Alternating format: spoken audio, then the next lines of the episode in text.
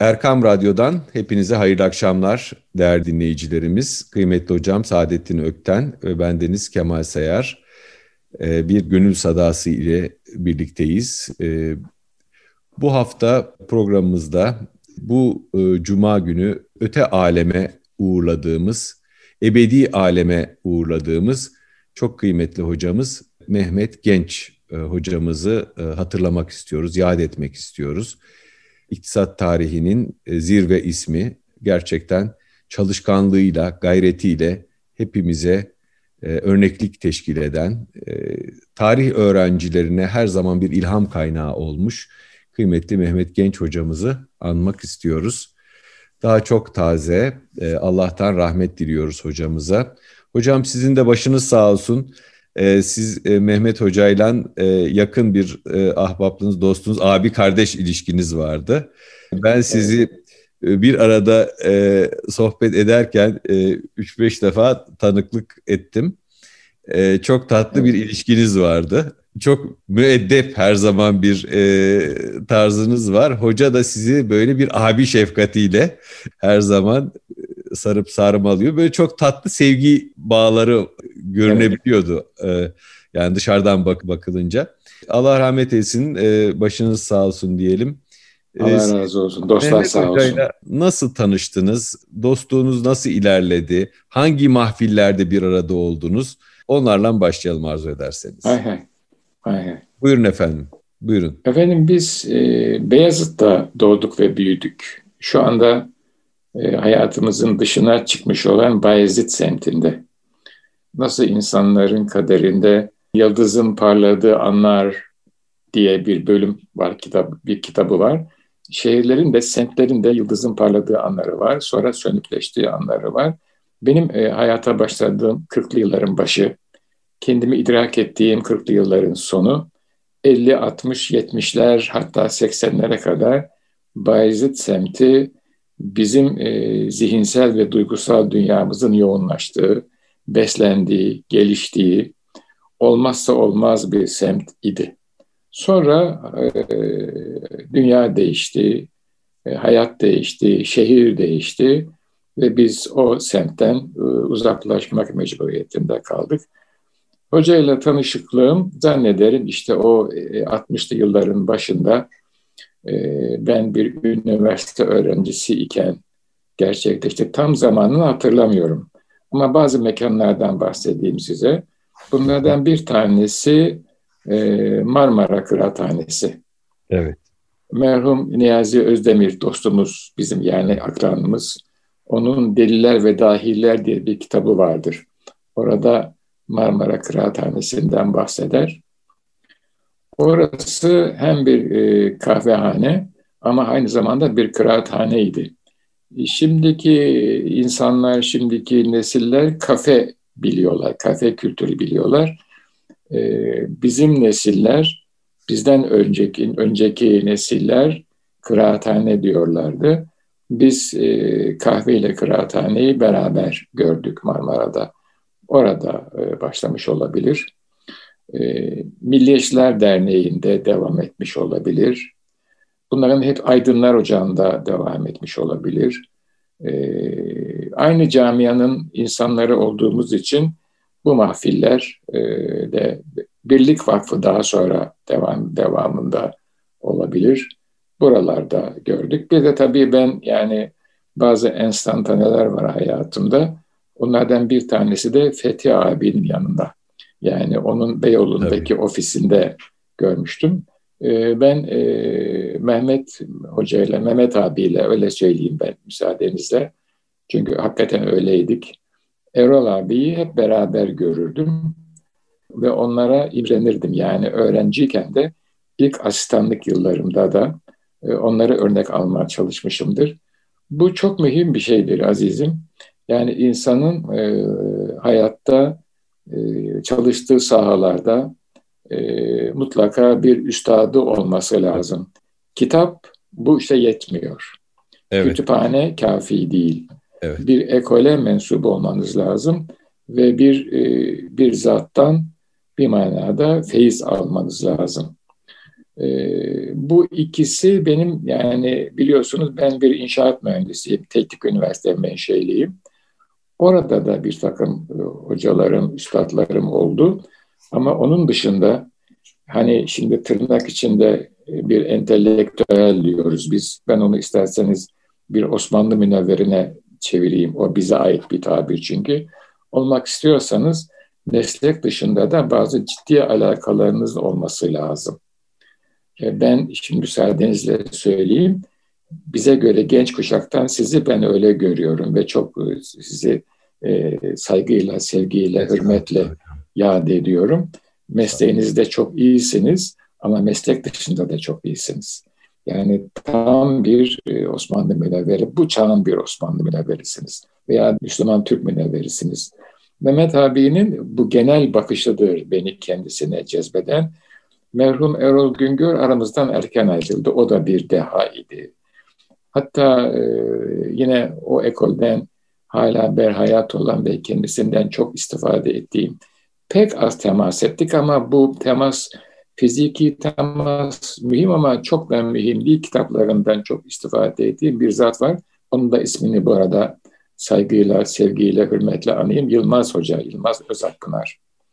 Yılmaz Öz, Özakpınar da Memtun ve merhum e, Mümtaz Hoca'nın kıymetli asistanlarından dünya çapında bir bilim adamı ve bir mütefekkir. Onun bir sözü var Erol Bey hakkında. Diyor ki Erol Opus Magnum'unu yazmadan irtihal etti.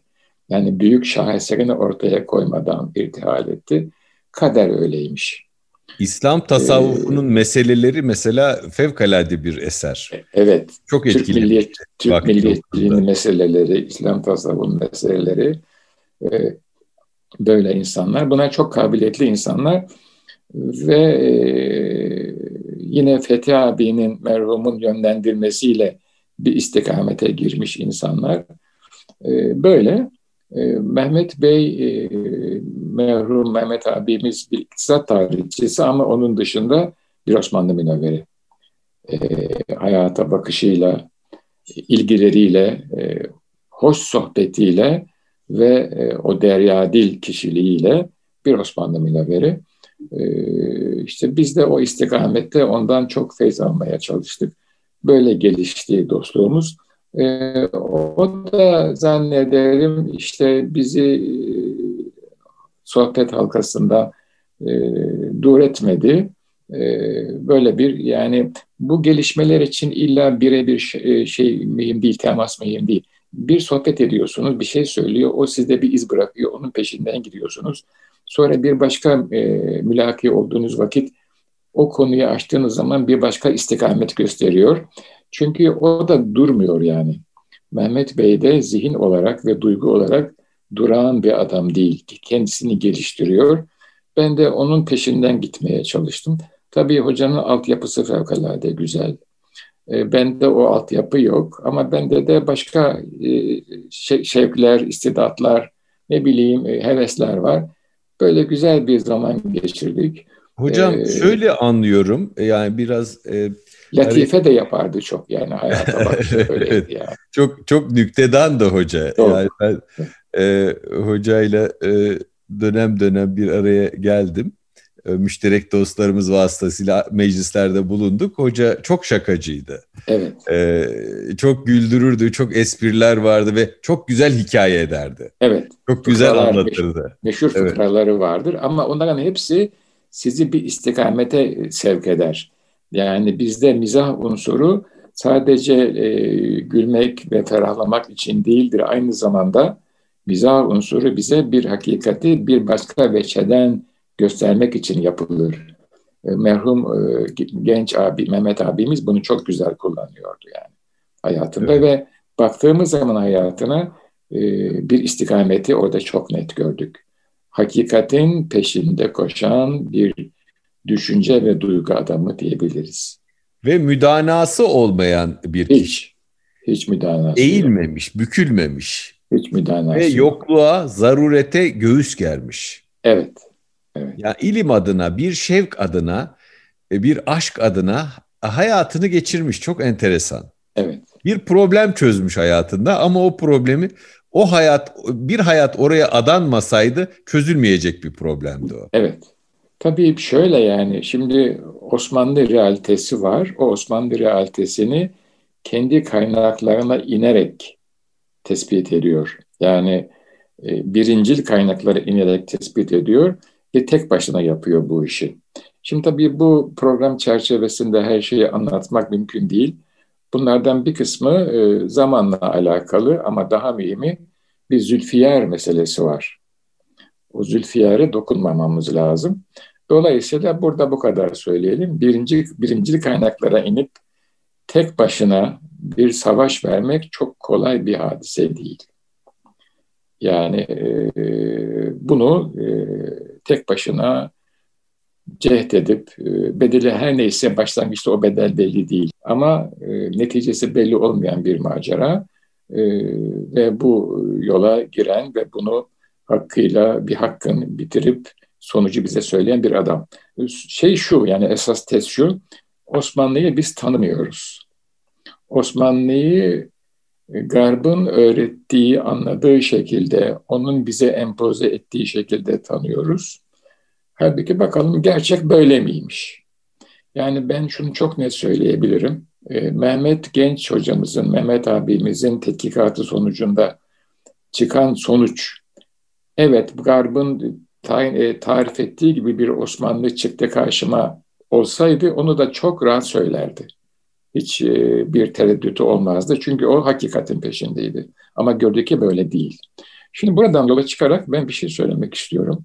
Bu da bana ait bir e, düşünce ama kökü biraz evvel sözünü ettiğimiz gibi Mehmet Bey'in, Mehmet abimizin. Ben de şimdi vefat ettikten sonra daha hürmetkar olmaya mı karar verdim? Ne hep böyle Mehmet Bey geliyor aklıma. Halbuki benim Mehmet abim yani. Sizin Mehmet Ondan abi. sonra tabii, tabii. evet Mehmet abimiz o ben de diyorum ki şu antik Yunan'ı bir de biz yazsak yahu.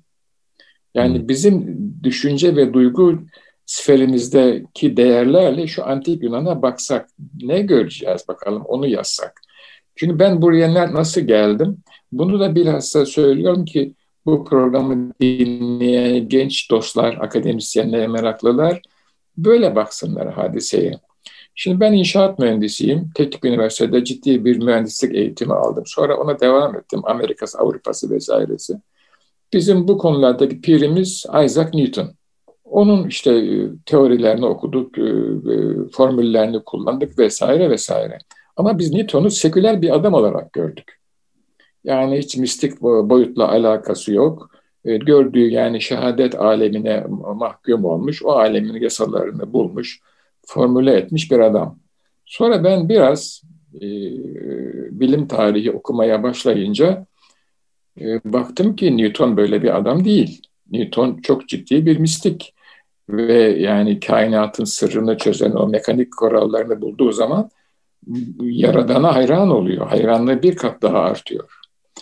E, ve bunları kendi kaynaklarından okuyarak ben e, vasıl oldum e, bu kendi kaynaklarından okuma meselesini de yine Mehmet abi vesilesiyle öğrendik.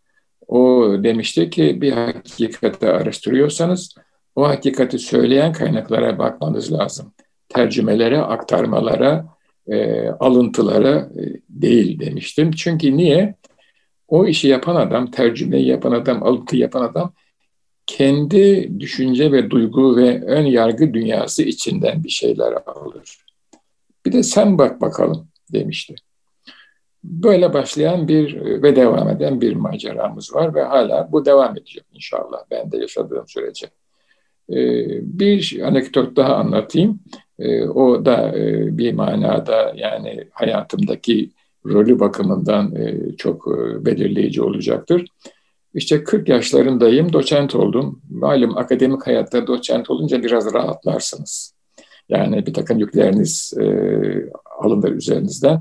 Kendinizi daha hür hissedersiniz. E, ben de mühendisim. Yaptığım işler hem ders veriyorum hem ben bizim e, malum sizin gibidir bizim meslekte. Dışarıda tatbikat yapmazsanız mühendisliğiniz çok teorik kalır. Sizin de hekimler de öyledir. Hem Tabii. teori okursunuz hem de hasta bakarsınız gördüğüm kadarıyla ve her, ve her hasta bakışı bir şey geri döner size yani. Dedim ki yani ben ne yapıyorum? Yaptığım iş nerede? Hayatın neresinde tutunuyor? Bir karşılığı var mı? Bir derinliği var mı? Yoksa ben yani bir e, cam üzerinde gezen iki boyutlu sinek gibi miyim? E, bu mevzuda kime danışabilirim?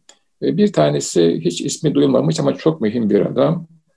Profesör Doktor Cengiz Dökmeci çok iyi bir mekanikçidir Cengiz abimiz. Hı hı. Bir de Mehmet abi. Ben bu iki hazrete bunu danışınca dediler ki biz beraber bir oturalım. O zaman bu taşlık kahvesi vardı Maçka'da. Henüz daha oraya otel yapılmamıştı. Yani İstanbul'un böyle otellerle donatılmadığı zamanlarda veya bakir kaldığı zamanlarda ikisini de söyleyebilirsiniz. Mesela Yıldız sırtlarına çıkarken oraya da bir otel yapıldı. Halbuki orası Yıldız Sarayı'nın ön bahçesidir. Neyse o. Hocam bir, bir parantez açayım. Bu e, küllük açın, kahvesi. Açın beni kesin siz. E, yok estağfurullah. Küllük kahvesi, taşlık. Yani buralar bir şekilde bizim kült şehrin kültürel hafızasında kalmalıydı. Buralarda Tabii. çok büyük Tabii. sohbetler oldu. Tabii. Burada çok büyük ilim erbabı Tabii. yetişti. Oralardan geçti. Yani bir ilham kaynağı olarak Tabii. şehrin hafızasında Tabii. yer almaya devam etmeliydi buralar. Üzülüyor insan buraların Tabii. zayi edilmesine. Çok, çok şey kaybettik azizim. Yani çok şey kaybettik. Onu da söyleyeceğim ama şu hatırayı müsaadenizle anlatayım. Ve biz bir ilkbahar günü, bir Mayıs günü e, Taşlık Kahvesi'nde buluştuk. Ben kendimi evet. anlattım. Zaten tanıyorlardı beni. Dedim ki ben ne yapmalıyım? Dediler ki sen bilim tarihi oku. Bilim felsefesi oku. Hı hı. Ve okuma başla ve dediler ki bu burası bana göre çok mühim. Beş seneden önce de bir şey bekleme. Yani bu sabrı, bu sabahatı gösterebilirsen belki bir şey olur.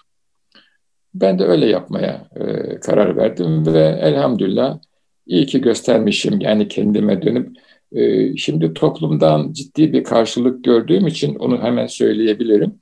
Sadece düz mühendis olarak kalsaydım benim gibi yüzlerce adam var. Benden çok iyi de insanlar var. Mesleğimi hiçbir zaman küçümseyip terk etmedim. Ama mesleğimi akan büyük sosyal hayatın içinde bir yere oturttum bu sayede. Ee, teknolojinin arka planını Cengiz Bey'le, teknolojinin toplumdaki karşılığını, tarih içindeki gelişimini ve etkinliğini Mehmet abi sayesinde idrak etmeye çalıştım. Ve hayatımın bir dönüm noktası oldu o Mayıs günü 40 yaşlarında. Ee, hani saçları henüz daha bir iki kır düşmüş, bıyıkları böyle sarı bir adam, saçları falan yerinde e, bana yol gösterdi. Ve beşer senelik adımlarla bir şey olabilirse olur, olur dediler. Çünkü o istikamette onlar yürümüşler, geçmişler yolda. Böylece hayatıma bir başka e, veçe kattı. E, çalıştığım kurum teknik üniversite değildi. E, Mimar Sinan Üniversitesi'ydi. O üniversitede de bu özgürlüğü elde ettim. Bunu da altını çizerek söylemem lazım. E, ve e, böyle oldu. Ve oradan yürüdük. Öyle olunca daha çok ortak konumuz gündeme geldi. Çünkü teknoloji hayatı çok ciddi manada değiştiriyor. Etkiliyor toplumu, insanları. Batı teknolojisi şu anda insaniyete hakim. Mehmet Bey'in kanaatine, fikrine göre insanlık teknolojiye hakim olmalıydı genel manada. Teknolojiyi reddetmiyoruz kesinlikle ama insani değerler teknoloji yönlendirmeliydi diyordu. E, hayatımda böyle bir dönüm noktası var. E, yani çok böyle birbiri gel peşine geliyor hatıralar. E, işte ben böyle biraz şehirdi, teknolojiydi, bir şehrin gelişimiydi. Ofise gelmişti bir gün Mimar Sinan'daki ofise. Masanın üzerinde de bir kitap duruyor. İngilizce Bristol şehrinin e, teknolojiyle olan macerası. Şimdi kitabın ismi aklımda değil. Onu e, dedi bunu bana verebilir misin? Tabii, tabii abi buyurun dedim yani. Ben dedi bunu bir bakayım sonra sana iade ederim. E, aldı ve gitti. E, yani şu, kitap şöyle e, bir liman var Bristol şehrinde. O limanı tutmuş kapitalistler var. E, devlet bu limanı ıslah etmek istiyor. ıslah edildiği zaman o kapitalistlerin oradaki hegemonyası bitecek. Onlar o ıslahatı istemiyorlar.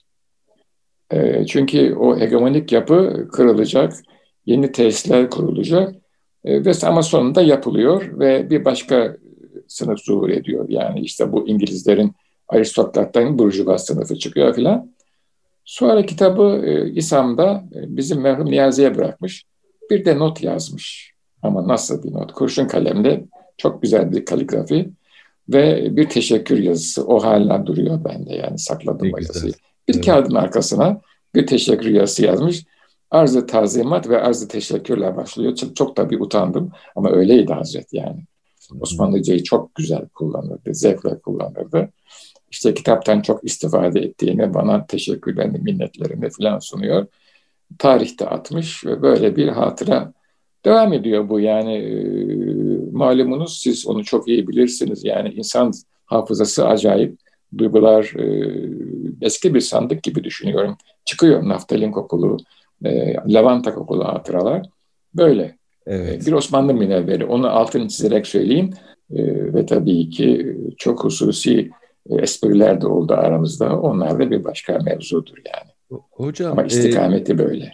Yani hocayla e, sohbet ederken benim hissettiğim şeylerden bir tanesi de çok interdisipliner bir kafaya sahip olması. Evet. Yani evet. disiplinler arasında evet. e, muazzam geçişler yapabilmesi, evet. e, çok şumullü bir evet. şekilde dünyaya bakabilmesi, işte belki bir entelektüelin, bir münevverin vasfı olan e, bir şekilde şumullü evet. bir şekilde e, olayları, cihanı kavrayabilmesi. Bir de edebi e, vukufiyeti. Yani hoca evet, e, edebiyattan ve müzikten mesela çok anlayan birisiydi. Evet, evet, evet. E, geçtiğimiz günlerde işte herkes e, hoca ile ilgili hatıralarını naklediyor. Onun dilinden duyduklarını naklediyor. Bir arkadaşımız da şöyle bir şey anlatmış. Hoca diyor ki Mehmet Genç Hoca, ben edebiyatı evvelden küçümserdim. Yani benim işim sosyoloji, ilim, bunlarla meşgul olmak derdim. E, fakat bir zaman e, işte tüberküloz teşhisi kondu bana ve 6 ay yatmak zorunda kaldım. O zaman e, Serden geçti merhum. E, kendisine evet. Dostoyevski, iki tane Dostoyevski cildi getirmiş. E, hoca bunları okuyunca demiş ya bunlar pek güzelmiş. E, biraz daha istemiş. 6 ay boyunca diyor Dostoyevski, Tolstoy, Göte yani e, Batı romanının e, zirvelerini okudum ve oradan çok şey öğrendim diyor. Doğrudur, doğrudur. E, sizde de ben mesela aynı şeyi görüyorum. Bir edebi lezzet var sizde de. E, edebiyatla bir haşır neşir. Biz de okuduk o romanları yani evet. bir, bir dönem çok çok okuduk efendim evet. biz de o romanları. Ama işte o mesela edebi okumalar da e, insanın sosyal bilimci vasfını da bence derinleştiriyor. Tabii. Veya dünyaya bakabilme kabiliyetini Tabii. de derinleştiriyor. Şimdi e, e, efendim insan bizim dışımızda da insanlar var. Dünya sadece bizden ibaret değil. Bizim dışımızdaki insanları bilimsel açıdan e, kitaplarını okuyarak anlıyorsunuz ama bir de bunların duygu dünyası var. Benim kanaatim o ki yani bizim zihin dünyamızla duygu dünyamız iç içe. İnsan olarak söylüyorum. Hatta bedensel tutkularımız da bunun içerisinde. Bu üçlü var. Beden, zihin ve duygu. E, duyguyu e, romanlarda çok güzel görüyorsunuz yani. O, ve e, merhum Ali Nihat Bey'in yani e, benim böyle meraklarım, tabii hocanın da vardı bu merakları. Ali Nihat Tarlan Hoca ile biz mülaki olduk. O pederin e, zamanından daha babamdan daha genç. Hatta bizde babama hediye ettiği bir kitap var. E, imza Doktor Ali Nihat diye 30'lu yıllarda falan. O demişti ki fakire evladım yavrum öyle derdi. Yavrum evladım böyle kibar insanlar ona eski insanlar. E, külliyat okuyunuz. Yani bir muharriri okuduğunuz zaman sadece bir kitabıyla iktifa etmeyiniz. Külliyat okuyunuz. Bütün eserlerini okuyunuz ki o, o zatın, o insanın bütün e, ruhi cephesi aynı zamanda yaşadığı toplumun ve dönemin analizi ortaya çıksın hem e, sosyolojik olarak hem de psikolojik olarak. Ee, hoca da böyleydi yani. Ve tabii şey olurdu. Yani mesela bir şey söyler, eğer o şeye ait sizin zihninizde bir ipucu, bir kıvılcım yoksa onu siz geçersiniz. Ama varsa oradan çok şey çıkar. Ve oradan devam edersiniz. Bir ipucudur o. O okumuştur. Ee, okuduğundan bir şey gelir size. Oradan bir, bir yola doğru girersiniz. Böylece işte e, malumunuz e, bilgi de nihayetsiz gibi ne kadar alabilirseniz o kadar devam edersiniz e, filan. Ama yani e, Erol Bey'den sonra e, biz bayağı bir beraber 83 veya 84'tü merhum Erol abinin hakkı göçüşü. 40'lı yaşlarda o vefat etti. 38 doğumluydu yanılmıyorsam. Ama Mehmet Bey'le, Mehmet abiyle e, biz bayağı e, mübahase ettik ve çok e, iz bıraktı bende ve istikamet verdi. O önemli bir hadise. Bu Osmanlı iktisadı üzerinden bir medeniyet yorumu yaptı. O, o çok mühim bir şey. Siz bize ve onu özetleyebilir misiniz hocam? Ee, yani dinleyicilerimiz açısından yani sizin e, evet. e, anladığınızı yani hocanın e, çığır açıcı tavrını, e, tutumunu, e, evet. ferasetini özetleyebilir misiniz acaba rica etsem? E, yani e, yapmaya çalışayım tabii yani onun gibi yapmam mümkün değil ama anladığımı söyleyeyim. Şimdi Osmanlı toplumunun bazı öncelikleri vardı diyor. Yani olmazsa olmazları, ilkeler, prensipler. Evet. Bunlar neydi? Bunlar e, ben şimdi onu öyle adlandırıyorum. İslam medeniyet tasavvurunun Osmanlı yorumu diyorum. Bunlar onun Osmanlı toplumu için bunlar öncelikliydi. Tarım toplumunda bu öncelikleri güzel vaz etmişti ve bir mesele çıkmadı. Zaten doktora tezi de öyleydi. Sanayi devriminin Osmanlı toplumuna etkileri. Ama sanayi toplumu geldiği zaman e, dünya değişti. E, o zaman ne oldu? Osmanlı sanayi toplumunu amiyane tabir ama kullanıyor. İnsanlar ıskaladı, hayır diyordu. Farkındaydı, ne olduğunu çok iyi biliyordu. Ama sanayi toplumunun insanıyla, hayata bakışıyla, öncelikleriyle, prensipleriyle Osmanlı'nın e, İslam medeniyet tasavvufunun yorumu arasında ciddi bir temel fark vardı. Osmanlı bunu istemedi. Bilerek istemedi. E, insanlığı İslami umdeleri önde tuttu. E, detaylara da girebilir. Mesela onun bir iaşe ilkesi vardır. O çok mühim bir ilkedir. Provizyon kendisi e, onu çok öncelerdi. Yani Halife Yuru Zemin Osmanlı halifesi diyor ki benim e, tabamdan herhangi birisi pazara çıktığı zaman ihtiyacı olan bir malı bulamazsa e ne olur? Allah bana sorar diyor. Kapitalizmde böyle bir ilke yok. O yüzden ithalat yoksa mal ithal edilecek. Bu şart diyor. Yani bu, bulması lazım diyor yani. Halbuki bu önce merkantilist zihniyete ters, sonra kapitalist sanayi devrimine ters. Sanayi devriminde içeriği sıkalım, dışarıya ihraç edelim, çok para kazanalım. Bu para topluma dağılmıyor. Yani onun temel düşüncesi ki bunu arşivdeki uzun çalışmalarıyla ispatladı. Yani Osmanlı'nın dünyanın gidişinden an be an haberdar olduğunu fakat bu yeni düzene karşı kendi İslami ilkelerini muhafaza ettiğini net olarak ifade etti. Bu bilimsel bir tespittir. Bu tercih bir değerler meselesidir. Kimliğimden fedakarlık etmem, fakir kalabilirim ee, ve e, mağlup da olabilirim ama kimliğimden fedakarlık etmem, nihai zafer bizimdir. Ben şimdi devam edeyim isterseniz, kısa bir şey söyleyeceğim.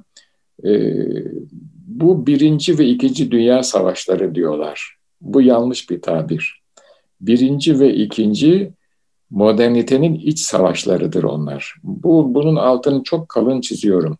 Bu düşünce de yine Mehmet Bey'den tevarüs ettiğim bir düşüncedir. Dünya savaşmıyor, modernite kendi içinde savaşıyor. Biraz daha devam edeyim. Modernitenin farklı etnisitelerinin nefsi emmareleri savaşıyor. Paylaşamıyorlar dünyayı. Olay budur.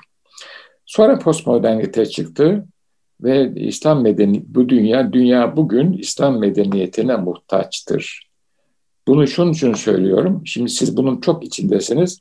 Dünya insanı bugün evet müreffehtir, zengindir, mütakimdir ama şefkate muhtaçtır. Merhamete muhtaçtır. En üst kademedeki en zengin batılı bile ruhen açtır, sefildir, mahrumdur ve mehcurdur. Hicret etmiştir, muhtaç kalmıştır. Hoca bunu söylüyordu. Ve hocayı ve Mehmet abiyi hayatın akışı doğrulamıştır. Olay bu kadar basittir benim indimde. Yapacağımız şey ki onu biz yapmaya başladık son 20 senede teknolojiyi bize yakışan ölçüde esiri olmadan bize gereken kadar yapmak ve bunu yaptığımız zaman da dünyada hiç olmadık şekilde çok net ifade edeyim birinci lige yükseldik. Bu kadar nettir bu hadise. Hiç ara kademeleri geçmemize gerek yok. Birinci lige yükseldik ve bugün dünya üzerinde Türkiye yine bu da oradan gelen bir şey uzaktan bakıldığı zaman öyle demiştir yani hadiseye uzaktan bakmanız lazım. Neden? Yakından bakarsanız detaylarla meşgul olur ve detaylarda kaybolursunuz. Uzak, uzaktan baktığınız zaman görülen resim odur. Hocam diye bu, söyleyebilirim. Evet, şey çok dikkat yani şu Buyurun. çok dikkatimi çekiyor. Siz lütfen devam edin. Ee, e, yok yok bu kadar. İnsanın insana verdiği kıymet, ilme verilen kıymet, bir ilim e, talebesine yön çizmek, onun için vakit ayırmak, enerji ayırmak e, ve e, sorumluluk hissetmek. Yani daha genç nesiller için de sorumluluk hissetmek. Yani bunlar çok değerli tabii, şeyler. Tabii, tabii. Yani bir adeta bir irfan transferi oluyor kahvelerde. Ee, yani tabii, bir aktarım tabii. oluyor. Bir hassasiyet aktarımı oluyor. Sadece şey değil, e, bilgi değil. Tabii. Bir incelik, bir ruh sirayet ediyor orada adeta. Tabii, tabii. Ve bir, bir, bir şey oluyor. Yani bir size bir ana eksen gösteriyor. Siz onu sonra kendiniz besliyorsunuz. Okuyarak, düşünerek, tartışarak, hatta hatta yazarak. Mesela ben genç dostlara tavsiye edeyim yazmaya erken başlasınlar. Bizim nesiller biraz, ben mesela biraz geç başladım. Şunun için söylüyorum bunu. Yazdıklarını kimseye gösterme edebilirler. Kendi inkişaflarını o yaz, yazılardan tespit etmeleri mümkün olabilir zaman içerisinde. Evet. Neredeydim, nereye geldim gibilerinden. Tabii. Biraz evvel bahsettiğiniz konuya tekrar döneyim bu kahvehaneler meselesi. Evet. Ben küllüğe yetişmedim. Hı hı. Ama işittim. Küllüğe gidenlerle sohbet ettim. Sonra Marmara kahvesine yetiştim. Şimdi şöyle bir hadise. Üniversitede e, ilimle meşgul oluyorsunuz. Bir e, dünyanın içindesiniz. Kitabınız var, öğrencileriniz var, meslektaşlarınız var. Ama hayattan kopuksunuz. Üniversiteden çıkıp kahveye geldiğiniz zaman hayatın içine giriyorsunuz. Ve o hayat size kendi çalıştığınız mevzuda ve genel hayata bakış açısından çok şey söylüyor. Yani bir üniversite hocasının mutlaka ve mutlaka üniversite dışında bir başka muhitin olması lazım. Bu muhit kendisine benzer insanlardan oluşmamalı. Farklı insanlarla temas edebilme imkanı olmalı. İşte Küllük Kahvesi, daha sonra Beyazıt Kahvesi, yine onunla mümasil Aydınlar Ocağı, Milliyetçiler Derneği, e, daha sonra Türk Ocağı, böyle muhitlerdir. E, bazıları bitti, bazıları devam ediyor. E, buralarda farklı kesimlerden gelen insanlarla temas ediyorsunuz, onları dinliyorsunuz, onların sorularına muhatap oluyorsunuz ve siz bir takım sorular tevcih ediyorsunuz onlara. Zihninizde okuduğunuz, çalıştığınız alan bir başka istikamette büyüyor, gelişiyor. Eksikleri görüp Aa, onu da e, tamamlamam lazım diyorsunuz. Böylece daha bütüncül bakmaya başlıyorsunuz hayata. Bu çok mühim bir şey. O bakımdan bu, bu e, şimdi bu kafe kültüründe bu yok. Ama eskiden vardı. Mesela Marmara Kahvesi'nin arka kısmında kahvehaneydi orası, bilardo vesaire ama ön kısmında sohbet olurdu. Ve kahveci e, bizim Mustafa abimiz Allah rahmet eylesin bu işe çok dikkat ederdi. İki kısmı birbirinden ayırırdı. Ön kısımda sohbet, e, arka kısımda kahvehane gençler. Ön kısımda meraklılar gelirdi. Böyle bir hadise. E, taşlık kahvesi de bir miktar böyleydi. Yani bu imkanı size veriyordu o kahve. E, o manzara, o sükunet, o hizmet, o imkanı alıyordunuz siz.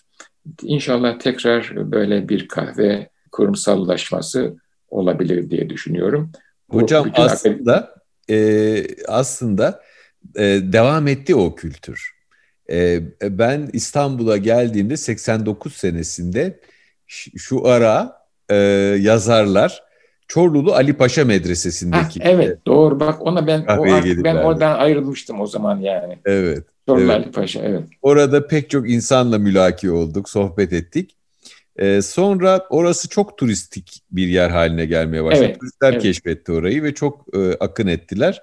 Bunun üzerine e, yazar çizer takımı İlesam e, kahvesine geçti. Orada yine bir medreseden çevrilme bir bahçenin içinde. Bu sefer daha çok sadece yazar çizer takımı e, vardı. Orası kapandıktan sonra Yazarlar Birliği'nin Kızlar Ağası Medresesi'nde devam edildi.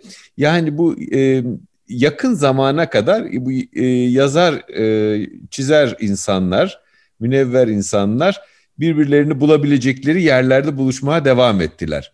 Hala Süleymaniye'de bir e, kahvede merhum Niyazi Özdemir abi de oraya gelirdi. Bir grup arkadaş toplanır. Ben de zaman zaman giderim. Yani ayda güzel. birkaç defa giderim. Evet. İnşallah bu memleket pandemi, meselleri konuşulur. Pandemi geçsin ben de geleyim inşallah. Evet inşallah. İnşallah hocam. Yani, Arkaik bir dost olarak ben de orada olayım inşallah. Vallahi ne güzel olur. Hatta sizi özel olarak davet edip dinlemek isteriz. Zaman zaman böyle davetler oluyor. E, ayda bir, iki ayda bir. Bazen müzik e, resitali oluyor. Bazen evet. işte bir konuşma oluyor. İnşallah çok onur verirsiniz. Süleymaniye deyince bir küçük hatıra gelen nakledeyim. Tabii. Ee, işte Mehmet abiyle konuşuyoruz. Dedi ki ben bazen enstitüde iktisat tarihinde sıkılırım, bunalırım. Bir mesele zihnimde.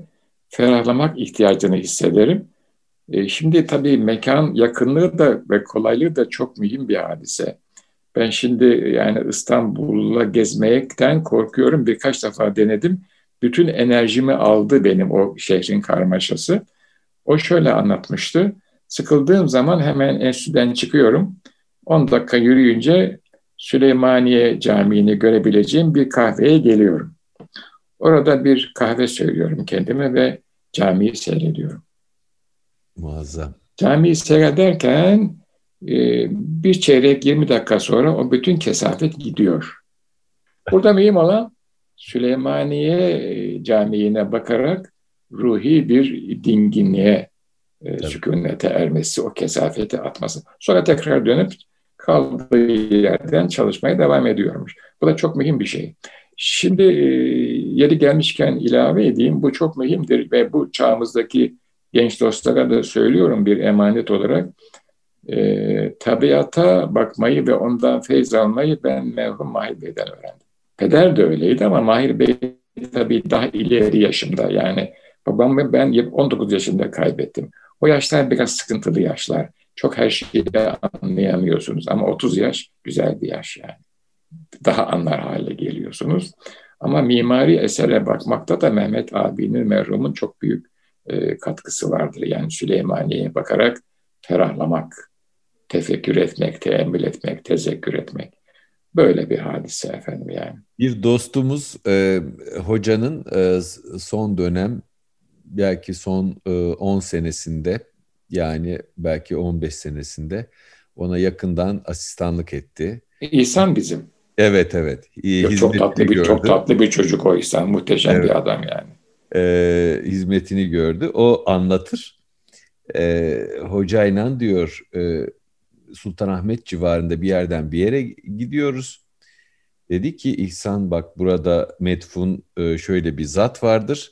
Ona e, buradan geçerken ona uğramadan dua etmeden geçmememiz lazım.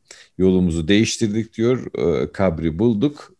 Duamızı ettik. Fatiha'mızı okuduk.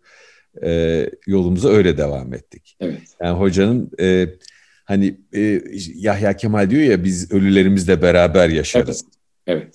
Hocada yaşayan bir tarih bilinci de var. Yani sadece tarih ilmini yapan bir şahıs Tabii, değil. Hayatın içinde bir adam. Zaten mühim olan tarafı evet. o. Bir fiil yaşıyor yani. Evet. Böyle efendim işte merhumun e, hatıraları bayağı evet. uzun oldu galiba değil mi? Evet. Bu, e, sağ olun. Yad etmiş olduk. Biz hocam. şöyle diyelim istersen bu sohbeti dinleyen zevat-ı kiram e, hazaratı da hocamıza e, en az birer Fatiha, birer e, Fatiha. okusalar, lütfetsinler. Tabii. E, dua etsinler hocamız için yani. Evet. Hayırla yad etsinler. Hayırla yad edelim. Allah rahmet eylesin. Hocam e, dilinize, gönlünüze sağlık. Bugün de e, burada hitama erdirelim programımızı. Haftaya evet, devam etmek üzere. Gönlünüze bereket. Mehmet hocamıza rahmet diliyoruz. E, kalan sizin gibi kıymetli hocalarımıza güzel, hayırlı ömürler diliyoruz. E, gönül sadasından bu haftalık bu kadar. Hayırlı akşamlar değerli dinleyenler.